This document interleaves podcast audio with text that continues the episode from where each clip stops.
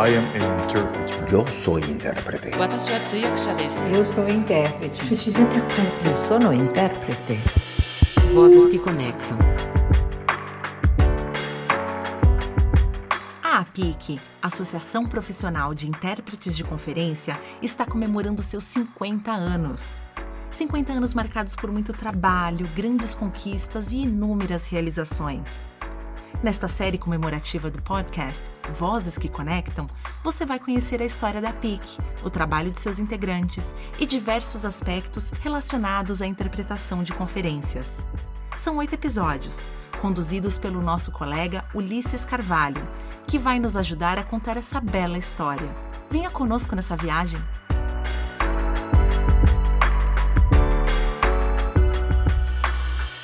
Tudo bem? Eu sou Ulisses Carvalho, intérprete de conferência, e esse é o Vozes que Conectam, o podcast em comemoração aos 50 anos da PIC.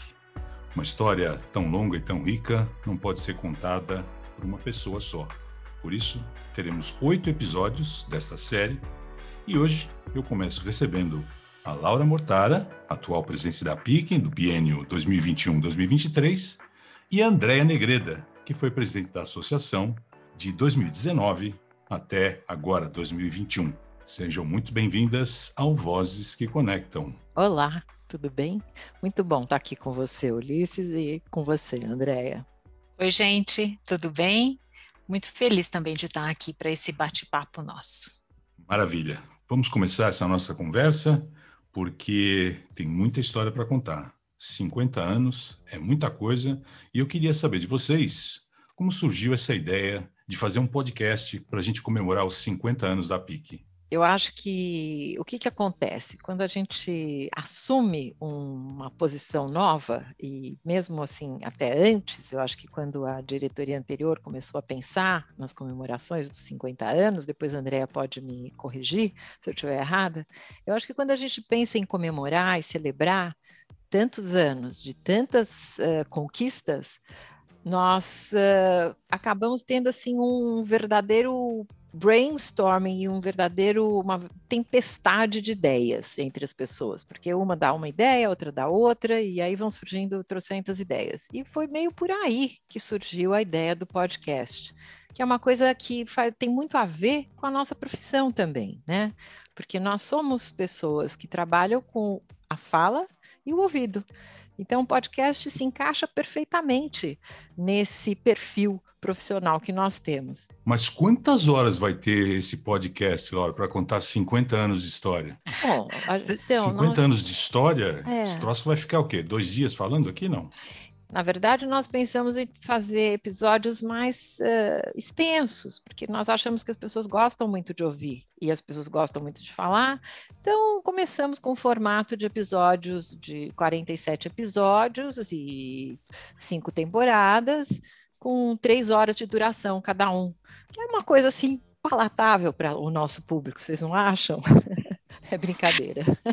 E, e sabe que tem aquele problema, né? A gente nunca fala as nossas pró próprias palavras, né? Intérprete vive falando as palavras dos outros, então agora é a nossa chance. Não quero nem saber, esse podcast vai durar o resto da vida desse jeito. Mas espera aí, antes das pessoas desistirem do podcast, serão oito episódios. Pode ficar tranquilinho aí, calma, tá? Tranquilinha. Serão oito episódios. A gente vai conversar com as fundadoras, vamos falar com os formadores de intérpretes, os presidentes serão convidados também para participar de um episódio exclusivo. Vamos falar de idiomas raros, o mercado das diferentes épocas. Vamos tratar também dos jovens, dos novos intérpretes que estão entrando na associação hoje, mercado de trabalho, tecnologia. E, lógico, colocar também o chapéu de futurólogo e vamos falar sobre as perspectivas futuras. São 50 anos de história e mais 50 pela frente, no mínimo. Deixa, deixa eu falar uma coisa. É, eu acho que assim o que, a, o que a Laura começou dizendo faz todo sentido, porque quando nós começamos a pensar, bom, é 50 anos, precisamos comemorar, a primeira coisa era a festa, né? Mas por ter sido exatamente durante a pandemia, não tem muito festa física no nosso radar. Mas tem uma série de outras possibilidades, inclusive usando as várias linguagens à nossa disposição, né? e também pensando em atender todos os nossos públicos, porque tem gente que ouve podcast, tem gente que gosta de uma reunião, tem gente que vai uh, ler o que nós vamos colocar no nosso uh, site, falando dos 50 anos. Então, disso surgiu a ideia de ter um podcast, uh, que também tem muito a ver, claro, com o fato de nós falarmos e ouvirmos, como a Laura muito bem disse, e também a, a possibilidade de deixar registrada a voz, o testemunho dessas pessoas falando dos vários assuntos. Muito bom. Uh, Laura, quais foram as principais conquistas da associação, Laura? Eu sei que isso é uma pergunta que daria aí né, margem para a gente falar de muita coisa. Mas, na sua opinião, as três principais conquistas da associação? Se a gente pensar em três conquistas ao longo de todos esses anos, eu acho que a primeira é justamente o fato de nós termos muitos membros, nós no momento temos 183 membros, então já nos sentimos uma, uma associação representativa do corpo de profissionais presentes no Brasil. Nós temos agora uma presença nacional de associados, que isso foi uma grande conquista recente, e outra conquista que eu diria que nós tivemos ao longo de todos esses anos foi a parte de formação, né, de, no, dos nossos associados. Nós, ao longo de todos esses anos, oferecemos muitos cursos, muitas atividades para os nossos associados se aperfeiçoarem. E criando vínculos também com outras iniciativas, outras instituições e associações, também conseguimos fazer, realizar muitas coisas e mais recentemente acabamos de ter a tradução da norma ISO 18841, que se refere especificamente à interpretação de conferências. Ótimo. Andréia, na sua visão, quais foram então as principais conquistas da associação? Olha, eu acho que para agregar algumas outras conquistas entre as várias né, que nós poderíamos mencionar, eu acho que uma delas é o fato de a PIC sempre ter estabelecido as boas práticas uh, de mercado para a interpretação. Como nós não temos uma, uma profissão que é regulamentada, qualquer um pode se dizer intérprete, como todos nós muito bem sabemos. Então, eu acho que ter uh, as normas de trabalho, as boas práticas, uh, algo que serve para guiar os profissionais, associados ou não, e também para guiar os clientes. Né? Então, muitas vezes, os clientes recorrem à associação para saber como é que é a melhor forma de cobrança, como é a forma de trabalho. Isso também é uma ferramenta de negociação muito importante para os intérpretes. Então, na minha opinião, eu acho que a associação fez isso muito bem em todos esses anos. Ela é reconhecida por isso, inclusive, e ela congrega pessoas, que é uma coisa muito bacana você fazer parte de uma associação com os seus pares. Eu acho que a gente tem que sim, também pensar na associação, além de ser uma associação que reúne os profissionais e que garante essas boas práticas no mercado, nós temos um papel que é muito importante, que é um papel de fortalecimento da profissão junto com isso. Quer dizer, a partir do momento em que você é acolhido por uma associação, você se sente respaldado por ela. E esse papel da APIC é fundamental na vida das pessoas que fazem parte dela. E eu acho que é muito pautado nisso que nós temos feito parte deste conjunto de pessoas que têm trabalhado nas diretorias e acho que uh, cada vez mais nós vamos construindo e pavimentando um caminho de muita solidez e de muita força para todos os profissionais que fazem parte aqui da associação. Se eu entendi direito o que vocês estão dizendo, é um papel de referência. Referência para quem já está no mercado, para quem está chegando e também para clientes. Eu lembro de receber consultas quando eu fui diretor da PIC de clientes. Olha, estão me cobrando isso, está certo? Estão querendo aquilo, tá, tá ok? É isso mesmo? Então, essa referência vale para nós, profissionais, e também para o ambiente externo, né? para os clientes. É muito bacana mesmo.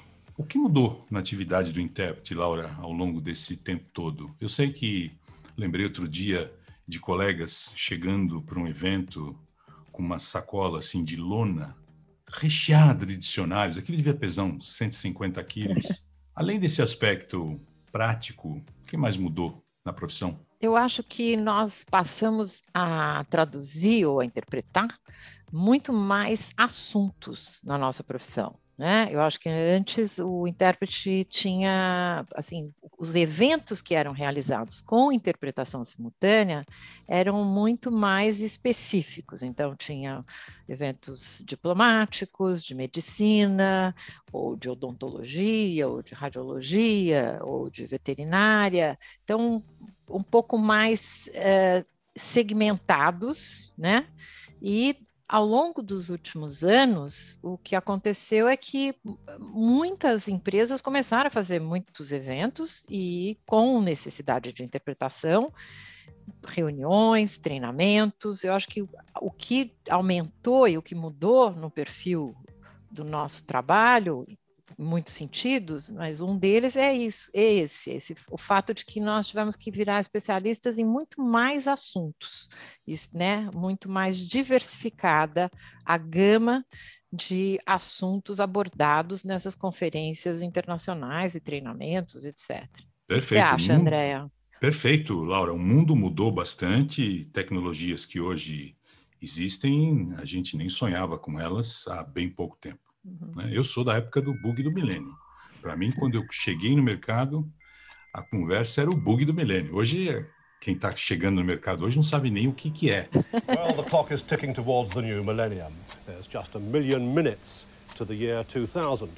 Not long to fix every single computer system in the country. Os intérpretes da, daquela primeira geração dos fundadores também nem sonhavam com internet, com, com Twitch, com YouTube e por aí vai. Então eu acho que os intérpretes, nesses 50 anos, eles se tornaram testemunhos efetivamente da história. Né? Então é a, o desenvolvimento das telecomunicações, não existir telefone celular num momento da história quase inacreditável para as pessoas que têm hoje 25 anos, não é? Uh, e assim outro, o bug do milênio, e assim vários outros assuntos que simplesmente desapareceram. Mas nós vimos nascer, por exemplo, eu vi nascer o Viagra. Eu, eu traduzi as primeiras reuniões de lançamento do Viagra. Né? Então é muito divertido pensar o quanto nós somos efetivamente testemunhos de tudo isso que aconteceu. É, eu me lembro um, um, fato curioso em relação a isso. Acho que o primeiro evento que eu fiz foi um evento de zootecnia na minha vida, na minha carreira. E eu li um livro de suinocultura para me preparar para esse evento. Então era isso, né? Eu acho que nós tínhamos acesso a livros e a bibliotecas e, e o advento da internet realmente facilitou incrivelmente a nossa vida em todos os sentidos. Essa é uma conversa uh, super rica e divertida, uh, o quanto os intérpretes testemunharam é, durante esses 50 anos, toda a evolução que o país e o mundo é? puderam uh, viver. Então, eu acho que a, a, entrada das várias novas tecnologias, a mudança comportamental, a mudança social, econômica, é? então eu acho que isso, inclusive, uh, sem dúvida, as fundadoras têm histórias divertidíssimas de contar de outros assuntos, bem antes até do bug do milênio, sobre o qual elas falavam. Né? Então, eu acho que isso é uma coisa bem bacana. Mas uma outra coisa que mudou também, e eu acho que talvez vocês concordem, concordem comigo, é um pouco o tamanho dos eventos, não é? Porque claro. inicialmente os eventos eram muito grandes, uhum. eles tinham muitas cabines, inclusive com muitos idiomas, porque se traduzia muito do francês, do italiano, e agora a gente vê eventos menores, porque é fácil fazer evento, não é tão complicado mais fazer os eventos. Um, e, e, normalmente os eventos são de inglês para português ou com o espanhol. Essa, uh, esses grandes eventos com vários idiomas, eles não são a realidade do mercado brasileiro. Né? Claro que outros países ainda mantêm um pouco essa característica. Aí, e no Brasil também, quando é um evento, por exemplo, das Nações Unidas, evidentemente vai haver todos os idiomas que são o padrão. Mas no dia a dia, a gente faz basicamente eventos muito menores. Né? É, verdade. E houve um aumento na categoria? Vocês notam assim um aumento de intérpretes no mercado? E o que, que aconteceu com a combinação linguística dos profissionais? Você tinha um perfil profissional no início da associação que era mais restrito, como vocês acabaram de dizer, inglês, francês, espanhol, talvez um pouco. E hoje a gente tem uma pulverização maior de assuntos. E com relação aos profissionais, são muito mais profissionais no mercado hoje, Laura? Com certeza. A gente tem uma, um quadro, digamos, de uh, associados bem maior atualmente e tem um, um volume de intérpretes por todo o Brasil enorme. Né? E acho que em todo o Brasil tem profissionais, você pode encontrar, às vezes as pessoas pedem no fórum, intérpretes aqui e ali. Eu acho que se tornou uma profissão muito mais uh, popularizada. Ainda não é uma profissão absolutamente popular, não diria, mas é uma profissão que muita gente, muita gente começou a buscar e se interessar e buscar cursos e formação. Tem vários cursos on online nesse momento sendo oferecidos e tem muitos grupos em Facebook, em mídias sociais de interpretação, pessoas que falam só sobre interpretação, sobre ensino da interpretação. Então, eu acho que houve um aumento muito grande pela profissão por parte de pessoas que não, nem sabiam muito bem o que era, e muitas vezes eu acho que muitos tradutores também acabaram passando também a exercer o trabalho de interpretação por enfim, porque entraram na profissão e se apaixonaram como nós nos apaixonamos, não é? e a relação, Andréia, e a relação entre os idiomas? Sempre houve um predomínio do inglês em relação aos outros idiomas. Eu queria saber se essa proporção vem mudando ao longo do tempo ou se ela se mantém igual. Eu vou falar dos idiomas, mas eu queria falar depois mais uma coisa, pegando um gancho do que a Laura falou. Posso falar primeiro disso, então? Claro, claro, claro. Então, falando um pouco sobre os novos profissionais uh, e esse aumento de mercado, eu acho muito interessante falar de formação. Apesar de não ser nada que seja muito do meu conhecimento, porque eu não sou uma pessoa da área de formação, mas uh, a gente vê cada vez mais cursos à disposição, como a Laura bem disse, e, na verdade, a própria teoria da interpretação, porque quando nós estudamos e quando muitos dos intérpretes que atuam hoje no mercado fizeram a sua formação, não havia teoria da interpretação. Então, o fato de isso ter sido desenvolvido, estar à disposição e as pessoas terem acesso a isso, faz com que os jovens intérpretes que fizeram a sua formação mais recentemente tenham um desempenho que fica bom muito mais rápido, né? O, o que nós gramamos lá atrás para conseguir chegar e fazer bem feito, eles conseguem fazer isso uh, bem feito muito mais rápido, graças, obviamente, a isso, ao conhecimento, à teoria e tudo mais. Então, eu acho que é uma época muito bacana da, da interpretação simultânea, porque a gente tem um acesso a muitos cursos, muitas informações, a prática deliberada, que também é um conceito super novo e que ninguém né, pensava nisso no passado, e tem sido uh, uma riqueza muito grande para os profissionais, independente do seu tempo de formação. Perfeito. Uh, com relação aos idiomas, é verdade, eu acho que sempre houve mais o inglês como idioma principal, hegemônico no mundo, né, talvez, mas uh, o francês era muito falado, principalmente como idioma diplomático no passado, e acho que cada vez mais a gente tem agora os idiomas do outro lado, que tem a ver com o desenvolvimento econômico. Volta aquela pergunta que eu respondi antes, né? O quanto nós testemunhamos a história do mundo. Hoje tem uma busca por chinês, algo que não era comum há 15 anos, né? Eram poucos os intérpretes de chinês, diria até menos do que 15. Uh, e hoje a gente tem muita gente procurando chinês. Por quê? Porque é na China que saem os negócios. Então eu acho que também a combinação de idiomas ela muda conforme a realidade, conforme o que está acontecendo no mercado. Laura, qual é a presença da PIC no território nacional? Até pouco tempo tínhamos presença principalmente em São Paulo, no Rio de Janeiro e em Brasília.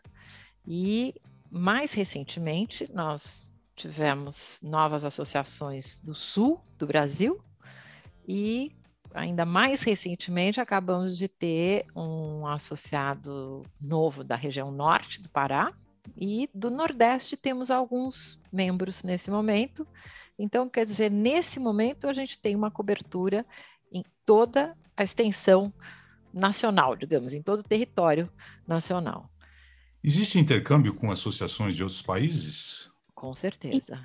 Assim, a, a, associação sempre interagiu com outras organizações, não é? Irmãs, pares, uh, não só a APIC teve a sua origem muito baseada no modelo da IC, Associação Internacional, como também interage com ela há bastante tempo, com o, o capítulo brasileiro da IC, né, a IC Brasil, que é uma parceira frequente em muitas atividades.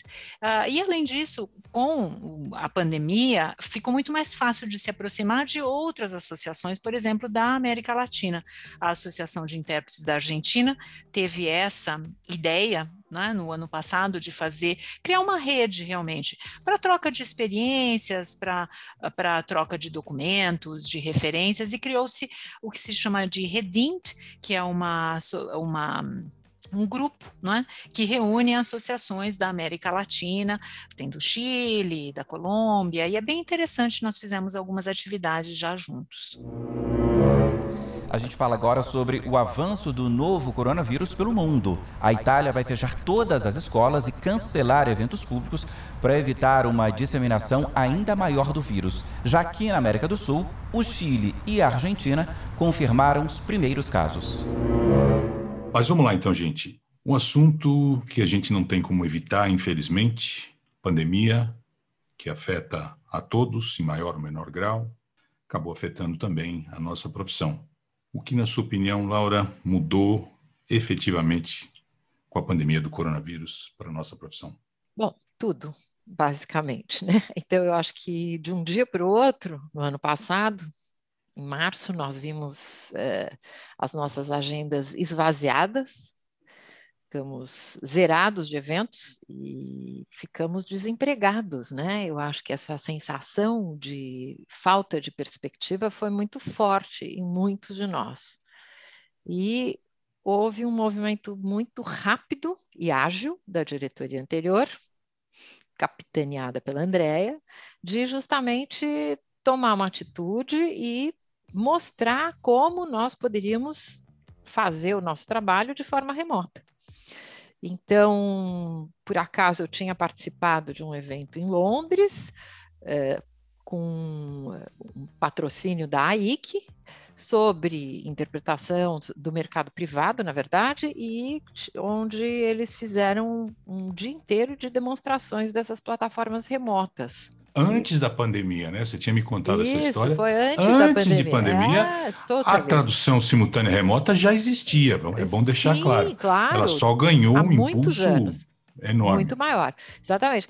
E foi muito curioso, porque eu, a gente fez um monte de testes, né? As empresas fizeram, de RSI, fizeram as demos delas lá em Londres, e eu lembro de ter baixado vários apps dessas empresas no meu celular e falei: ah, tá, um dia eu vou dar uma olhada nisso. Esse dia chegou muito mais cedo do que eu imaginava.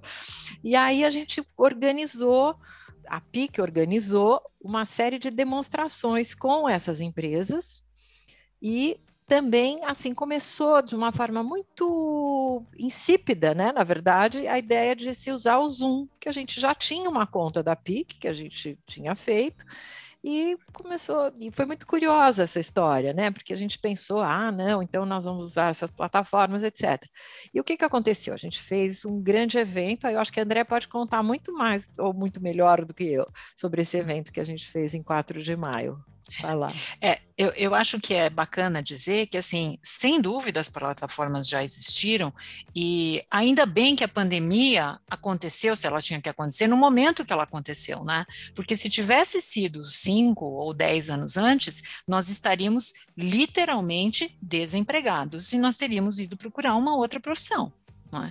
Então, o fato de a pandemia eh, ter acontecido no ano passado, quando as tecnologias remotas, de certa forma, já estavam presentes, eh, buscando o mercado, muitos colegas já trabalhando, eh, foi o que possibilitou que a gente rapidamente começasse a nadar ali e conseguisse né, encontrar algumas soluções. E, e esse, esse evento foi um consolidado de. Um, várias informações que os membros e todos os associados em várias forças-tarefas conseguiram reunir. Foi um evento aberto uh, para uh, não associados também, que atraiu bastante gente, foi um evento muito, acho que foi muito recompensador para todos nós que trabalhamos para montar né, esse evento e para o mercado como um todo, que conseguiu, não éramos nós que estávamos sem chão, estava todo mundo sem chão, né? Então eu acho que foi bom para a gente ver, bom, então tá, vamos em frente. E, e eu acho que realmente depois disso, uh, as pessoas foram entendendo que novas oportunidades apareceram. É? Então, aquele organizador de evento que tinha um trabalhão para convidar aquele super keynote para fazer uma apresentação, ficou fácil, porque a pessoa não tem que se deslocar, não precisa pegar avião, não precisa fazer nada. Então, começaram a surgir cada vez mais mais eventos, o que é uma coisa ótima, graças à disposição da tecnologia, sem dúvida, né? A disponibilidade da tecnologia. E eu vou um pouco além, Andréa. Não só esses grandes eventos com grandes oradores badalados, porque sempre existia orçamento para realizar eventos grandes. O que a interpretação remota permite é até mesmo uma realização de uma reunião mais simples, com pessoas não tão importantes, às vezes duas, três pessoas em continentes diferentes, com um custo baixíssimo, sem passagem, sem hotel, sem deslocamento, sem perda de tempo. Você passou a ter, eu passei a trabalhar em muitos eventos assim, pequenos, que antes da pandemia não se viabilizariam por conta de orçamento mesmo. Com não certeza. são pessoas assim, não seria um assunto, um congresso internacional de uma importância muito grande, então simplesmente não aconteceria. E agora você tem, eu pelo menos estou tendo um volume assim até superior de trabalho do que eu tinha antes da pandemia. É impressionante que aquele desespero inicial se transformou agora numa quase tranquilidade. Não dá, não dá para usar a palavra tranquilidade em meio a esse caos que a gente vive no mundo inteiro. Mas, no nosso caso específico, acho que conseguimos superar essa dificuldade com alguma, com alguma tranquilidade. E eu acho que foi muito graças ao grande apoio que a gente sentiu da associação e de todos os associados, né? Quer dizer, eu acho que foi um, uma força-tarefa, um esforço conjunto muito importante. Teve também uma disponibilização da conta do Zoom, da PIC, para os associados. A gente participou, eu participei de vários, do, várias sessões de treinamento dos associados. Então, como é que faz isso? Então, se a gente quiser fazer, reler e tal e tal, e liga aqui, e como é que você atribui.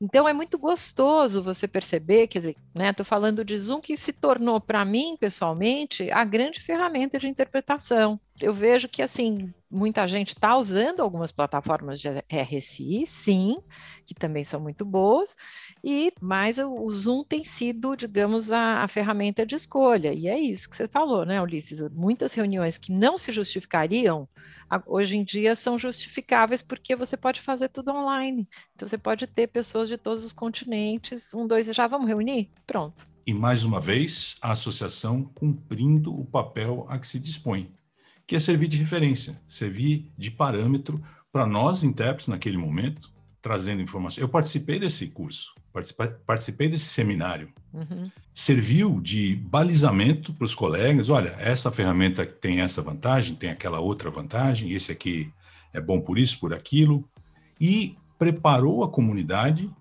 para, no momento em que o mercado se deu conta de que não, vai ter que ser remoto, nós estávamos preparados, inclusive a ponto de orientar. Olha, essa ferramenta aqui é melhor, aquela ali é mais cara, é mais barata, faz assim. A gente estava pronto para atender essa reação do mercado. Mais uma vez, amarrando com aquele começo da nossa conversa, a associação cumprindo o seu papel. Eu acho que você tem toda a razão, Ulisses, e isso ficou super claro também no final do ano, quando nós fizemos um questionário perguntando para os nossos próprios associados se eles tinham participado das atividades, o quanto eles tinham se envolvido, aprendido e se tinham trabalhado. E realmente a resposta foi que sim, os trabalhos começaram a aparecer. E começaram a aparecer porque a gente estava preparado, como você muito bem disse. Verdade seja dita que esse esforço foi coletivo e se deu graças exatamente à contribuição de todos. Eu acho que fazia tempo, se é que alguma vez nós tínhamos realmente trabalhado tão bem em equipe como dessa vez. Eu acho que assim a coisa fluiu muito bem, todo mundo muito junto, solidário, porque afinal estava todo mundo no mesmo barco, afundando.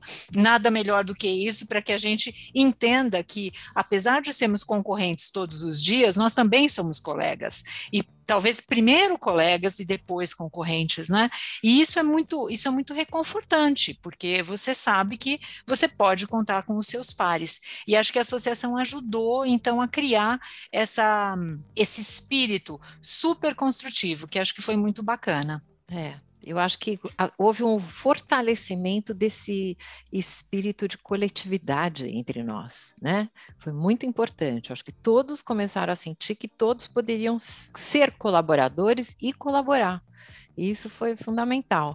E uma coisa que eu acho que é importante a gente comentar também é que foi um evento absolutamente pioneiro e assim, revolucionário neste mundo online em termos de interpretação. Eu conto para um monte de clientes, a gente teve mais de 500 inscritos nesse evento de 4 de maio, né? com quatro idiomas, sendo interpretados, né? Quer dizer, com interpretação em quatro idiomas. Quer dizer, eh, foi um evento absolutamente revolucionário e eu acho, eu me sinto super orgulhosa de fazer parte desse esforço dessa associação que fez esse esforço tão pioneiro e tão corajoso, né?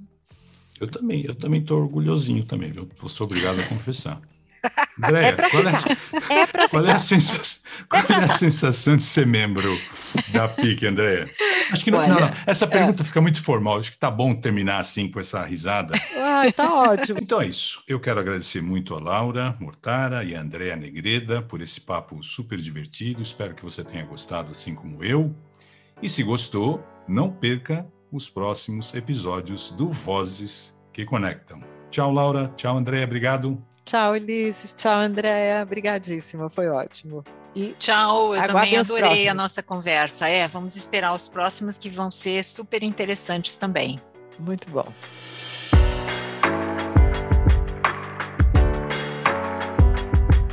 Este foi o primeiro episódio de Vozes que Conectam, série em comemoração aos 50 anos da PIC. Apresentação: Ulisses Carvalho. Entrevistadas: Andréa Negreda e Laura Mortara. Narração: Amanda Ribeiro. Roteiro: Ana Lígia Posetti, Clari Calife e Lúcia Helena França. Vozes da introdução: Ana Lígia Posetti, Clari Calife, Heriberto Freitas, Laura Mortara, Lúcia Helena França e Paulo Liégio. Crédito das reportagens: Sky News e TV Brasil. Produção: MJ Podcasts e Comunicações. Realização: APIC. Este episódio está disponível nas principais plataformas de podcasts e também no nosso site www.apic50anos.org.